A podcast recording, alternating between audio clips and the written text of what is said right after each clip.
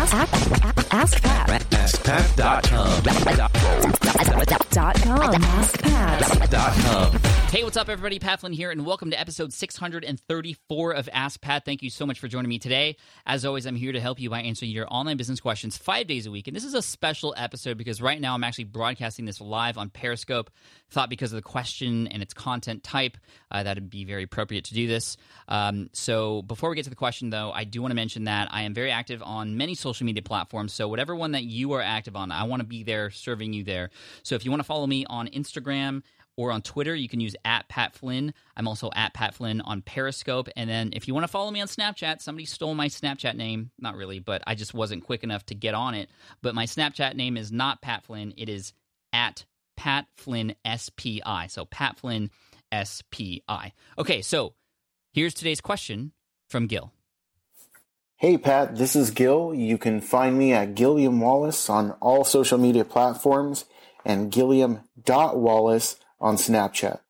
The question I have for you today is with all the different social media platforms out there and trying to reach to every piece of your audience, when is usually the best time to post content?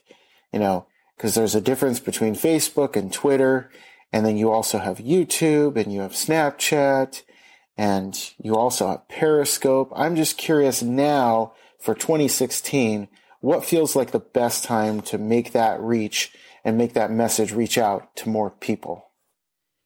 Hey, what's up, Gil? Thanks so much for the question. I appreciate this. And like I said, I'm doing this live on Periscope right now. So I got about 220 people in the room right now. And uh, they might even be able to add some value here too for this question. But what time is the best time to post on social media? Now, my standard answer for this back in the day was test. You know, always be testing, right? A B T, always be testing and, you know, keeping track. And I know some people, I don't do this anymore, but I used to. And I know a number of people who actually do do this still. They keep track of every social media post that they post. They keep track of what time it goes out. And then later on, they input all that data from how many people it reached and all that stuff. And it's insane. And that's probably the best way to figure it out but not the most efficient way. And there are some tools out there that might be able to help you because that will take a lot of work. Not everybody can be that organized or be, you know, and that's something that, you know, you, you need to do it for months because there's certain different factors, there's seasons, there's a number of other things going on that might affect those numbers. But there are some quick answers for you my secondary most standard answer for this question was to use a tool because uh, I am mostly active on Twitter. Uh, there's a tool for Twitter peeps. So if you're on Twitter, this is a great tool. It's free to use. You can get a free analysis on when most of your followers are on. And this tool is called Tweriod. It's a weird name, but it's like period and Twitter put together. And it essentially tells you when most of your followers are on. So if you go to tweriod.com, T W E R I O D, tweriod.com, you can go there. You can authenticate your Twitter account. And uh, when you do that, it'll tell you. And for me, for example, let me turn around the camera for all the Periscope peeps here. For me, it says things like uh, most exposure when tweeted between 8 a.m. and 10 a.m. and 12 p.m. and 1 p.m. And then it even gives me a chart on when most of my followers are on, depending on what day it is Monday, weekdays, combined Sundays, all that stuff. It's pretty interesting data, and that is kind of useful, right? It, it, I mean, it gives me some guidelines, and you know, if I had a choice on when to tweet, I would tweet during those those times. It, it does work a little bit, uh, but there is an article out there by the crew over at HubSpot, which is an awesome content marketing company. They help a lot of people in their businesses HubSpot is great. They posted this earlier this year. I was saving this for a question just like this one, so thank you again, Gil. But the title of this post is The Best Times to Post on Facebook, Twitter, LinkedIn, and other social media sites. So I'm actually going to be posting, or, or Mindy or, or whoever will be posting this on SoundCloud and on SPI. They're going to be linking to this, so you can find it there. Again, this is episode 634 of Ask Pat, but that's the title of it, and you can find the show notes there. But again, you can also find it on HubSpot, and I'm sure if you Google this, you'll be able to find it too. But I'm essentially going to go over this infographic for you and just tell you what they say because they collect a lot of data. They know exactly what's going on, uh, and apparently, people on Periscope are saying that I have double voice, two voices, which is kind of weird so that's kind of funny uh, because technology isn't always perfect. But I'm I'm going to switch uh, back and hopefully it works out. But anyway, I'm going to keep going because I'm recording this. So here we go. The best times to post on Facebook, Twitter, LinkedIn, Pinterest, and Instagram. Uh, so, should you post whenever? No, you shouldn't post whenever because it's not enough just to post whenever you feel like it. But the question is, is there a perfect answer when to post?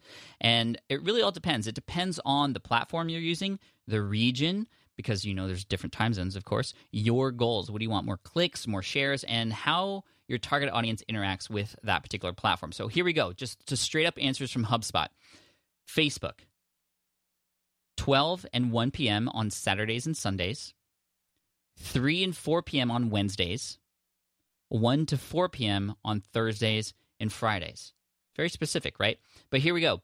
It's because people use Facebook at work and at home on mobile and at and on desktop and you know they just go through all this data so again just one more time 12 to 1 on saturdays and sundays so around noon time on the weekends on wednesdays specifically between 3 and 4 and then 1 to 4 p.m on thursdays and fridays so it's true a lot of people do use Facebook at work. And when I was still working in nine to five, I was on Facebook quite a bit until they stopped us or they stopped allowing that. Anyway, Twitter. So these are general Twitter times that you should be posting. Twitter is used at work and at home, they say, usually during downtimes like commutes and breaks. And these are relevant to the time zones that you wish to be posting to. Or, uh, you know, if you're in the US, obviously there's a three hour time difference coast to coast. So just keep that in mind. Uh, but 12 to 3 p.m. on Monday through Friday.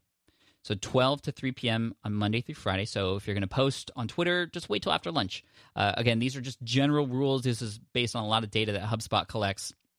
12 to 3 p.m. on Mondays through Fridays, and then 5 to 6 p.m. on Wednesdays. It's weird how they kind of pull the Wednesdays out, uh, which is kind of interesting to me, and I'd love to learn more about why. But uh, 5 to 6 on Wednesdays seems to be very popular. Doesn't say anything about the weekends, though, which is interesting. Uh, again, for Twitter, Tweriod will be great for you. Okay, now LinkedIn.